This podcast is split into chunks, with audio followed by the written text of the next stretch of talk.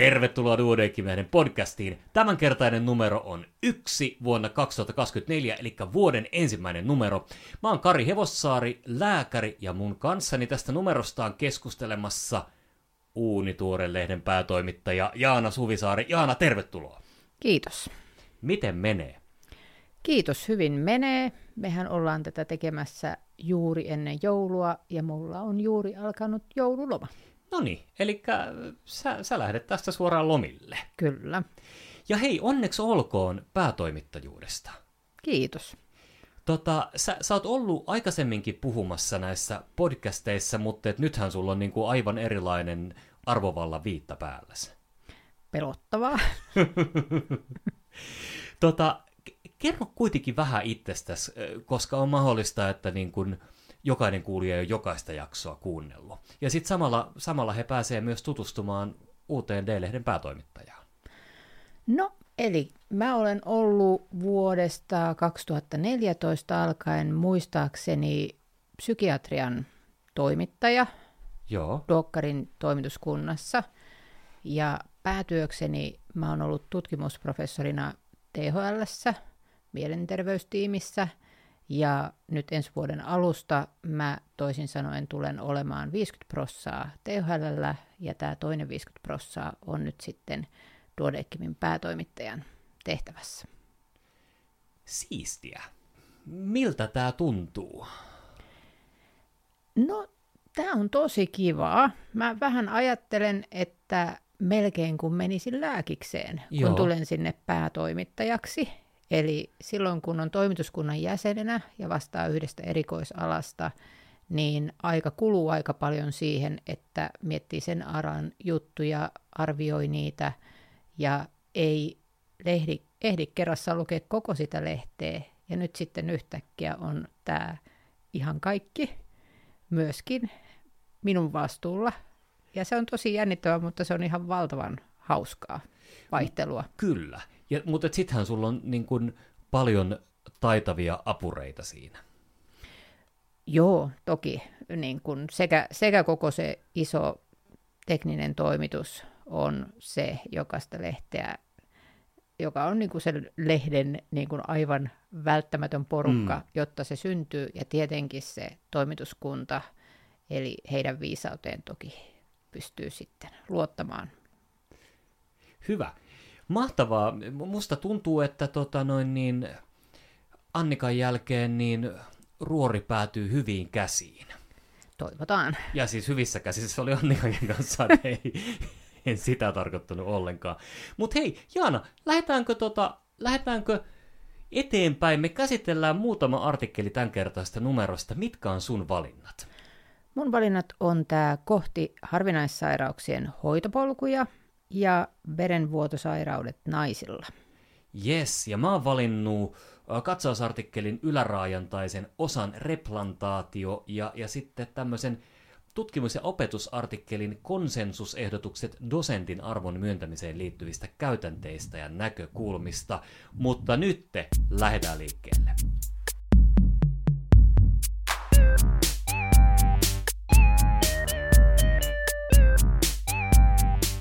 Mun eka valinta on tosiaan tämä kohti harvinaissairauksien hoitopolkuja. Se on pääkirjoitus, jonka on kirjoittanut Satu Vedenoja, Kirsi-Mari Aaltonen ja Helena Kääriäinen.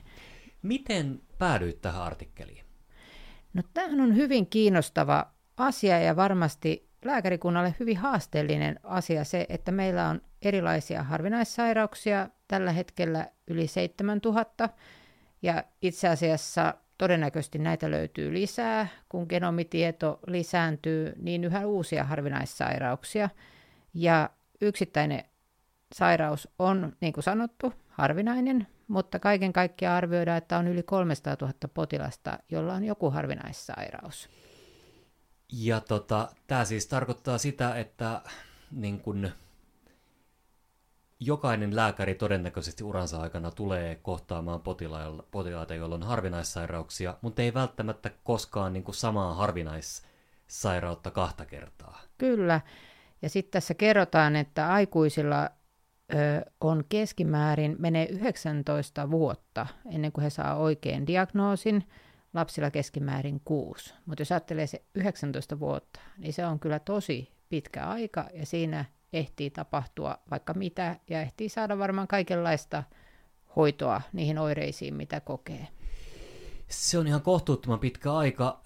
Toisaalta sama hengenvetoon, niin se on ihan niin kuin kohtuuttoman vaikeaa sille lääkärille, joka kohtaa elämänsä aikana kerran jonkun harvinaissairauden, että, että osaisi sen bongata. Mutta onneksi tähän on kuitenkin jotain apukeinoja, eikö olekin? Joo. No tässä jutussa puhutaan ensinnäkin siitä, että näille sairauksille tarvitaan hoitopolkuja, niihin ollaan rakentamassa hoitopolkuja. Ja, ja puhutaan siitä, että Suomeenkin rakennetaan tietokantoja, joita on Euroopassa olemassa näistä harvinaissairauksista, jossa on sitten perustiedot, joita kliinikot voi hyödyntää, mutta myöskin potilaat voi hyödyntää. Ja tässä myös kerrotaan, että Duodekin on myös ollut tekemässä näitä. Mutta ehkä tämä hoitopolku saattaa alkaa enempi siitä, että kun se on siellä yliopistosairaalan kesku- keskuksessa todettu ja tehty ensimmäiset asiat, niin hoitopolku on sitten se, mitä tapahtuu sen jälkeen ja miten perusterveydenhuollossa osattaisiin auttaa. Mutta siihen diagnostiseen ongelmaan tässä pääkirjoituksessa ei niinkään puututtu, mutta ymmärrettävästi, jos on 600 sanaa, niin et voi kaikkea niin, sanoa. Kyllä, kyllä. Tässä nousee väkisinkin ajatus mieleen, että pitkät jatkuvat potilas-lääkäri-suhteet olisi varmasti hyödyllisiä näiden harvinaissairauksien bongaamisessa.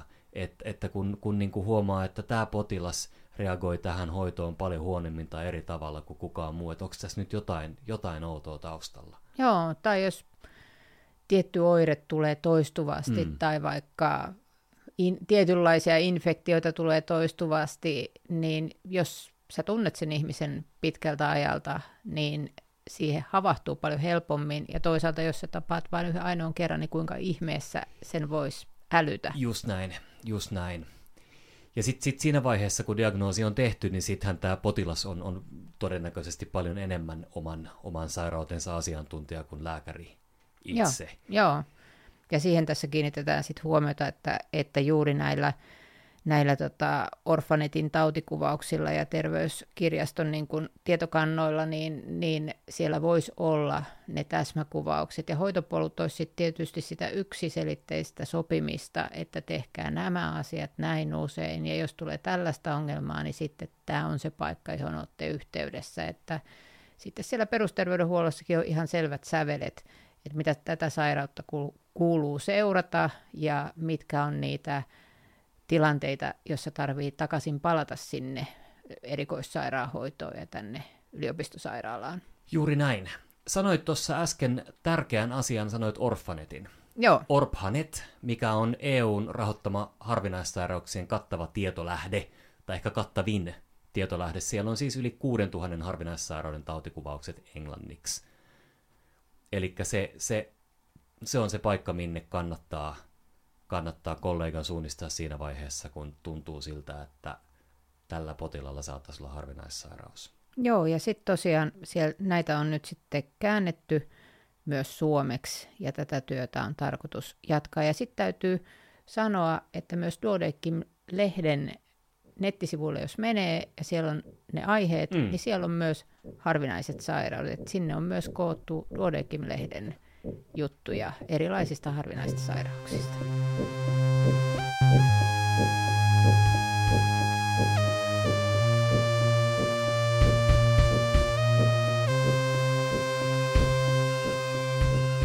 Sitten on mun valinta katsausartikkeli Yläraajantaisen osan replantaatio.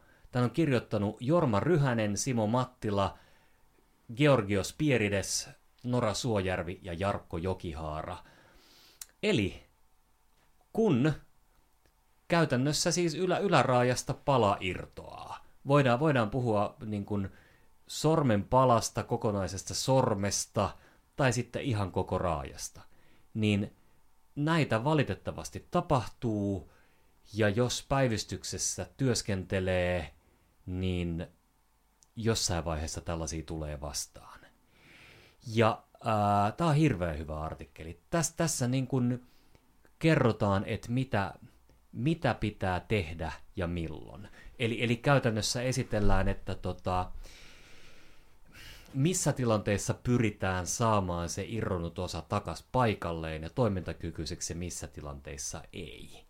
Ja sitten, sitten hirveän tärkeä asia on se, että jos, jos pala raajaa on irronnut, niin sillä miten se raajan pala kuljetetaan sinne paikkaan, missä se takaisin ommellaan, niin sillä on tosi iso merkitys, miten se kuljetetaan, että sen, sen homman voi, voi sössiä. Joo, tässä oli hirveän hyvin näissä ydinasioissa ikään kuin semmoinen yksi laatikko, joka voisi olla jossain seinällä, että jos tämä tilanne tulee vastaan, niin tuossa on ne ohjeet, miten toimitaan. Kyllä, kyllä. Ja tota, t- tässä nyt niin kuin pää, pääkohtia, niin jos peukalo irtoaa, se pääsääntöisesti yritetään laittaa takaisin. Jos kaksi sormea tai enemmän irtoaa, pyritään laittaa takaisin. Jos lähtee niin kuin isompi osa raajaa, se pyritään laittaa takaisin. Mutta sitten niin kuin yksittäistä sormea tai sormen palaa ei todennäköisesti yritetä laittaa takaisin, ellei kyseessä ole sitten semmoisen ammatin edustaja, jolle se, se, se olisi niin kuin erittäin välttämätöntä, sen takaisin laittaminen. Mutta että t- tässä, tässä kannattaa kyllä käsikirurgia konsultoida herkästi, eikä, eikä tota, tehdä välttämättä itse ainakaan ensimmäisellä kerralla päätöstä, että tota... Joo, varmasti kannattaa aina soittaa. Ja sitten on tosiaan vain kaksi paikkaa, jossa näitä leikkauksia tehdään tai toimenpiteitä tehdään. Niin. Ja ihan todella vaikuttavaa, että se irronnut käsi todellakin pystytään laittamaan paikoilleen ja se toiminnallinen lopputulos on usein ihan hyvä ja ihminen pystyy palamaan työelämään, niin kyllähän sellaista työtä voi vaan ihailla. Mutta tota, nämä kaksi paikkaa on siis Helsinki ja Tampere. Ja sitten kun otetaan huomioon, että tota, sormi pitäisikin saada noin 12 tunnin sisään takas paikalleen, ja olkavarren tason amputaatioissa niin verenkierto pitäisi saada – toimintaan alle kuudessa tunnissa, että se, se kyllä melkein tarkoittaa sitä, että jos jossain tuo Lapin hiihtokeskuksessa tapahtuu isompi tämmöinen vamma, niin sitä raajanpalaa ei välttämättä enää saada takaisin. Joo, tietysti helikopteri ehkä. Ehkä, äh. ja sitten sit voidaan niin kun, asiaa voidaan vaikuttaa sillä, että pyritään, pyritään viilentämään tämä irronnut kappale. Ja tässä, tässä onkin sitten niin tärkeää, että että tota, jos vaikka sormet ne heitetään, heitetään veteen ikään kuin ajatuksella, että ne pysyy kosteina, niin, niin se on huono idea. Sitten sit on turvonneet sormet, joita ei enää saada mihinkään kiinni. Et, et käytännössä tämä tää niin irronnut kappale pitäisi saada vesitiiviiseen muovipussiin, itse asiassa kaksinkertaiseen vesitiiviseen muovipussiin, joka laitettaisiin jäävedellä täytettyyn astiaan. Et koska sitten jos niin kun esimerkiksi on, on ollut ilmeisesti tapauksia, joissa sormet on laitettu vaikkapa niin kun tämmöiseen niin kun lunta sisältävään purkkiin, jolloin ne on sitten jäätynyt. Ja sitten taas ollaan tilanteessa, mm. että ei, ei voidakaan enää laittaa takaisin, koska kudokset on tuhoutunut. Eli, eli tota, vesi tiiviiseen kaksinkertaiseen muovipussiin jääpalo, jäävedellä täytettyyn astiaan. Sillä saadaan niin kuin lisää aikaa sille, sille että ne, ne tota, irronneet palaset eivät tuhoudu. Joo. Sitten tässä mainittiin se, että mitkä tilanteet voisi olla vasta-aiheisia sille, Joo. että yritetään replantaatiota, niin kuin vaikeammat somaattiset sairaudet, ja se oli ihan kiinnostava, mitä ei olisi tullut ajatelleeksi, että sen jälkeen kun se iskemiasta kärsinyt niin kuin raajan kappale kiinnitetään, niin sieltä voi tulla ikään kuin haitallisia Kyllä. aineenvaihduntatuotteita. Kyllä. Ja tämä voisi olla yksi syy sille, että jos on vaikka valmiiksi munuaisen vajaa toiminta, niin ei sitten kestä sitä tilannetta. Sitten tässä mainittiin niin kuin psykiatriset sairaudet geneerisesti niin, ja tähän, miten, miten psykiatri, psykiatri? tähän psykiatri tietysti heti reagoi ja ymmärrän, että, että varmaan oikeasti on sitten se tilanne, että siinä kohtaa kun ollaan yhteydessä, niin siinä on sitten sitä aikaa, kun potilasta ehkä jo siirretään, niin, niin selvittää, että mikä se tilanne on. Lähdin itse asiassa katsomaan PubMedistä, että Joo. minkälaisia tapausselostuksia mahdollisesti on julkaistu, mutta ne julkaistut tapausselostukset olivat itse asiassa sellaisia, joissa ihminen oli tehnyt tämän vamman itse. Aa. Hyvin tyypillisesti. Joo. Ja sehän on mahdollista vaikeassa psykoosissa, että jonkun harhaluulon, aistiharhan ohjaamana jotain näin äärimmäistä tapahtuisi, mutta se on to- toki hyvin harvinaista, et, että näin tulisi tehdä. Mutta varmasti sitten niin kuin siinä kohtaa, kun pitää jo valmistautua, että tätä ruvetaan tekemään, niin pitää sitten nopeasti saada ne kattavat tiedot siitä ihmisestä, että onko tämä mielenterveysongelma sen tasoinen, että oikeasti ajattelisi, että tähän toimenpiteeseen ei voi ryhtyä. Toki tässä hyvin myös valottu se, että kyllä se on tosi vaativaa potilaalle sitten kuntoutua kyllä. siitä, että on ymmärrettävää, että, että joskus voisi olla psykiatrinen tilannekin sellainen, joka estäisi sen, sen, mutta mä veikkaan, että useimmiten se ei olisi ongelma. Että usein, useimmat, niin. Niin kuin, että se niin kuin psykiatrinen sairaus sinänsä ei automaattisesti olisi kontraindikaatio, mutta jos on joku hyvin vaikea tilanne, niin sit voisi olla. Eli ehkä tässä niin kuin tiivistyksenä, niin jos on irronnut raajan kappale, niin soitto käsikirurgille hyvin nopeasti. Kyllä. Koska ja... se, se, niin kuin, se, se vaatii toimenpiteet nopeasti, ja, ja tota, mutta et, hämmästyttäviin suorituksiin he ilmeisesti pystyy.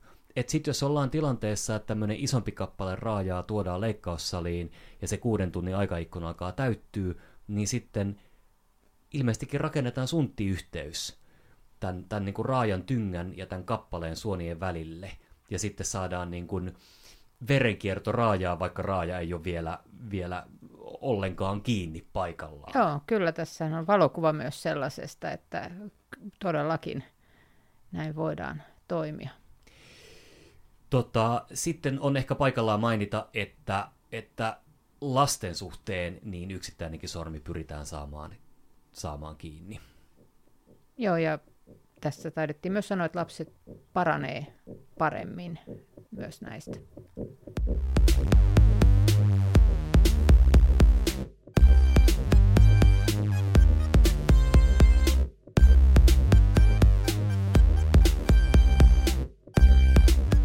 Joo, verenvuotosairaudet. Naisilla on katsausartikkeli ja sen on kirjoittanut Vuokko Nummi, Jenni Heikkinen Eloranta, Mirka Sivula ja Anna Elina Lehtinen. Ja tässä tosiaan puhutaan perinnöllisistä verenvuotosairauksista ja niiden vuotooireista ja nimenomaan siitä, että naisilla oirekuvassa korostuu gynekologiset ja obstetriset vuodot. Ja tämä oikeastaan liittyy vähän siihen pääkirjoitusteemaankin, Joo. koska usein näitä ei todeta naisilla, ainakaan nuorina. Ja sitten niistä voi tulla ongelmia esimerkiksi leikkauksessa tai synnytyksessä. Ja tota, tässä jutussa erityisesti ilahduttaa tällainen hyvin yksinkertainen kuvatesti kuukautisvuodon määrästä.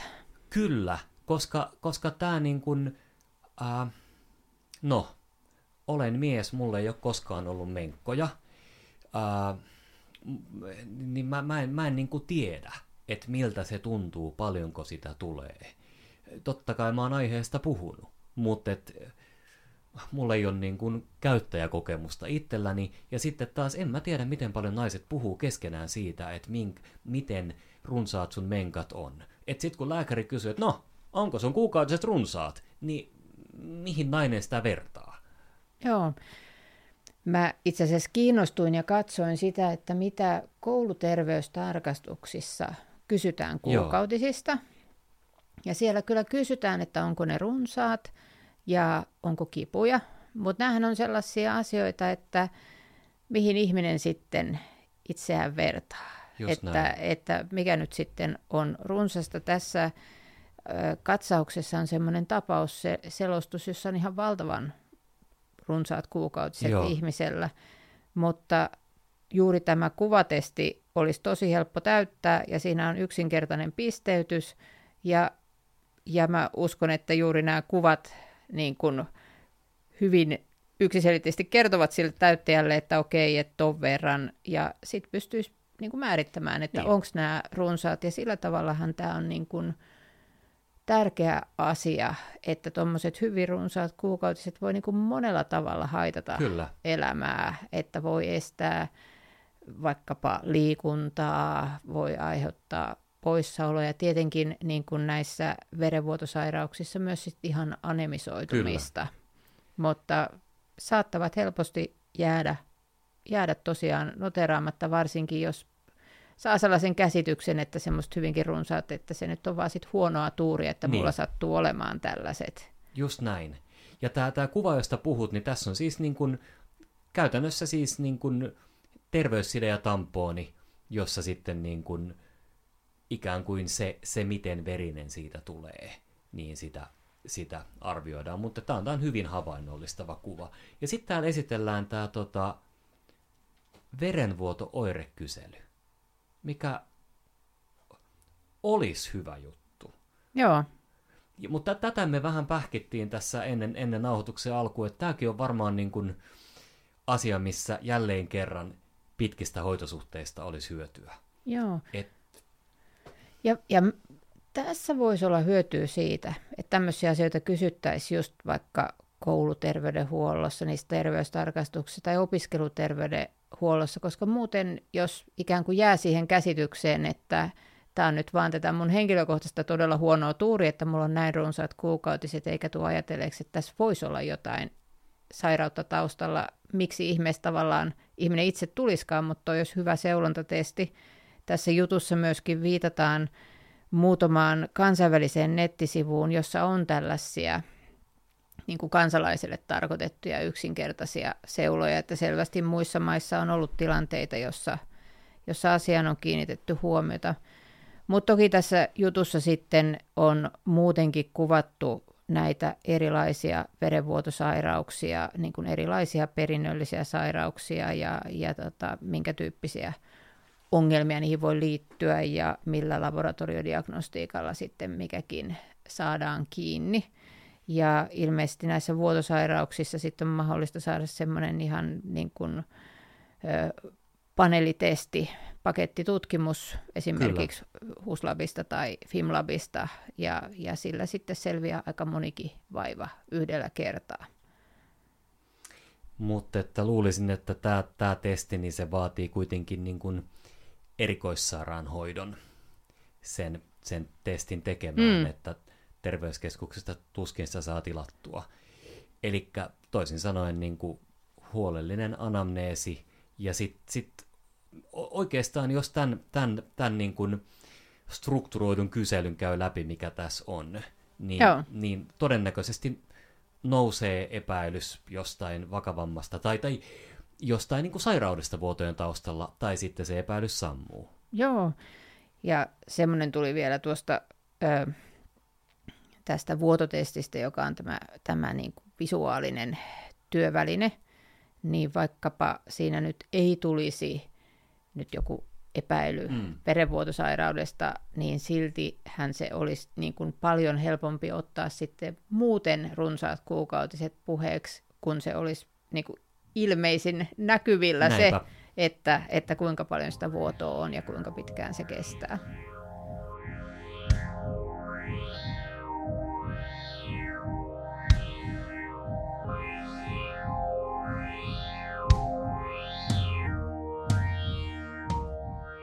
Minun valinta. Tutkimus- ja opetusartikkeli Konsensusehdotukset dosentin arvon myöntämiseen liittyvistä käytänteistä ja näkökulmista. Ja katsotaan meneekö yhdellä hengenvedolla koko kirjoittajaporukka. Petri Lehenkari, Anna Akselin, Sami Heistaro, Kai Kaarniranta, Miko, Mika Kähönen, Pirkko Riipinen, Mika Rämet, Pipsa Saharinen, Jorma Toppari, Anne Vainionpää, Seppo Parkkila, Matti Rautalahti ja Markku Heikin Heimo. Ja miksi tämän valitsin? No, Kerro. Tota, muistan aikanaan, ennen kuin kun tota vielä olin lääkäriksi opiskelemassa, niin tohtoriystävästäni tuli dosentti. Ja ans olla, kun sen jälkeen erehdyin kutsumaan häntä tohtoriksi, niin hän suuttu. Ja sanoi, että mä en ole tohtori, mä dosentti nykyään. Ja, ja sitten tota, sit mä pyysin häntä kertomaan mulle, että mikä, mikä se dosentti nyt sitten oikein on. Ja sitten hän, hän kertoi mulle.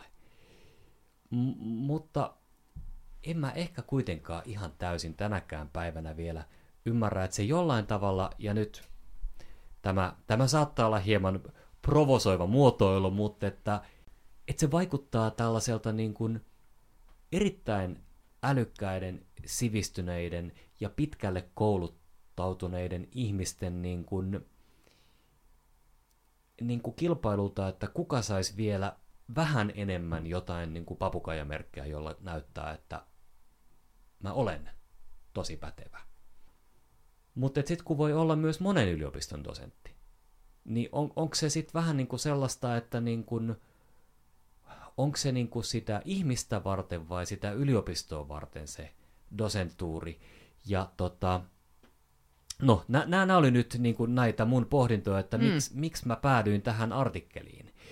Ää, ei se nyt sitten selkeästi ihan täysin selvää ole yliopistoillekaan, koska tota, käytännöt sille, että mitä vaaditaan dosentuuriin, niin vaihtelee Suomen yliopistoissa. Ja nyt, nythän tässä käsitellään vaan siis näitä, näitä viittä, joista, joista lääkäreitä valmistuu, niin näiden dosentuuriperiaatteita. Joo. Tutkimusmaailmassa niin sillä dosentuurilla on sillä tavalla jonkinlainen merkitys, varsinkin kun haetaan apurahoja, että ajatellaan, että tässä on ikään kuin itsenäiseksi tutkijaksi niin kuin omaa tutkimusta johta, johtavaksi tutkijaksi ikään kuin meritoitunut, kun saa sen dosetin pätevyyden. Että se on varmaan se merkittävin syy, miksi tutkija haluaa dosentiksi, että, että se on jonkinlainen niin kuin askel, mm. joka voi mahdollistaa joidenkin apurahojen saamisen, ehkä jopa niin kuin Suome, lähinnä Suomessa, että kansainvälisesti on sitten vähän erilaisia käytäntöjä. Mutta tota, se on tietysti ihan kiinnostavaa, että tässä, tässä jutussa kuvataan sitä, että kriteerit on samankaltaisia, mutta ei samanlaisia eri yliopistoissa. Ja sitten myös tuli sellainen vaikutelma, että tässä on hienosti niin kuin kyllä ne kriteerit nyt sitä ajan, ajantasaisesti niin kuin nähtävissä ja tietystä asioista ollaan samaa mieltä, mutta toisissa asioissa yliopistot sitten eroaa, että joku yliopisto vaatii jotain enemmän ja, ja toiset eivät sitä vaadi. Tota, ja sen, sen haluan tuoda julki, että siis missään tapauksessa ei ole määrä väheksyä dosentteja päinvastoin, että kyllä niin kuin dosentin arvenimi vaatii hirveän paljon työtä ja, ja, ja tota, panostusta ja semmoista raatamista, mikä ei, ei välttämättä ole taloudellisesti hirvittävän palkitsevaa, joka on, on sitten niin kuin kaikesta muusta ajasta pois, eli tutkimustyötä. Kyllä. No, täytyy sanoa, että tutkimus on ihan hirveän kiinnostavaa. Saa käyttää aivojaan, saa käyttää luovuutta. Ja, ja tosiaan sellainen ihminen, joka on dosentuurin saanut, niin hän on monella tavalla meritoitunut. Yksi ansiohan tässä jutussa on se, että tähän todellakin on koottu yksityiskohtaisesti jokaisen yliopiston kriteerit, eli sen sijaan, että niitä pitäisi etsiä sieltä eri yliopistojen sivuilta, niin, niin ainakin nyt tässä jonkin aikaa eteenpäin, niin täysin ajantasaiset tiedot löytyy tästä artikkelista. Ja sitten on kiinnostavaa, että jatkaako he sitten mahdollisesti tätä keskustelua. Niin, että, konsensuksen hakemista. Niin, niin kyllä. Että yhtä hyvinhän yliopistot niinkin päin voisi ajatella, että meillä on vähän erilaisia painotuksia niin. näissä asioissa. Nyt tuossa ei hirveästi eroja ole. Just näin. Mutta eli kollega hyvä, jos mietit, että olisiko minusta dosentiksi, niin väikkärin jälkeen ainakin niin kuin parin hyvätasoisen väikkärin verran pitäisi tutkimusta tehdä. Kyllä, ja sitten tästä artikkelista selviää, että mitä kaikkea. Eli nykyään myöskin sitä pedagogista osaamista katsotaan paljon ja sitten myöskin, jos kliinistä dosentuuria haku, hakee, niin sit pitää ainakin kaksi vuotta ollut niin kuin erikoislääkäritutkinnon jälkeen niin tämmöisessä niin kuin esihenkilötehtävässä tai, tai tämän tyyppisessä senioritehtävässä. Eli, mutta itse asiassa se, minkä kyllä dosentuurilla pystyy osoittamaan, että olen pätevä. Ja kyllä. Se on kyllä aika ajoin tarpeen. Kyllä.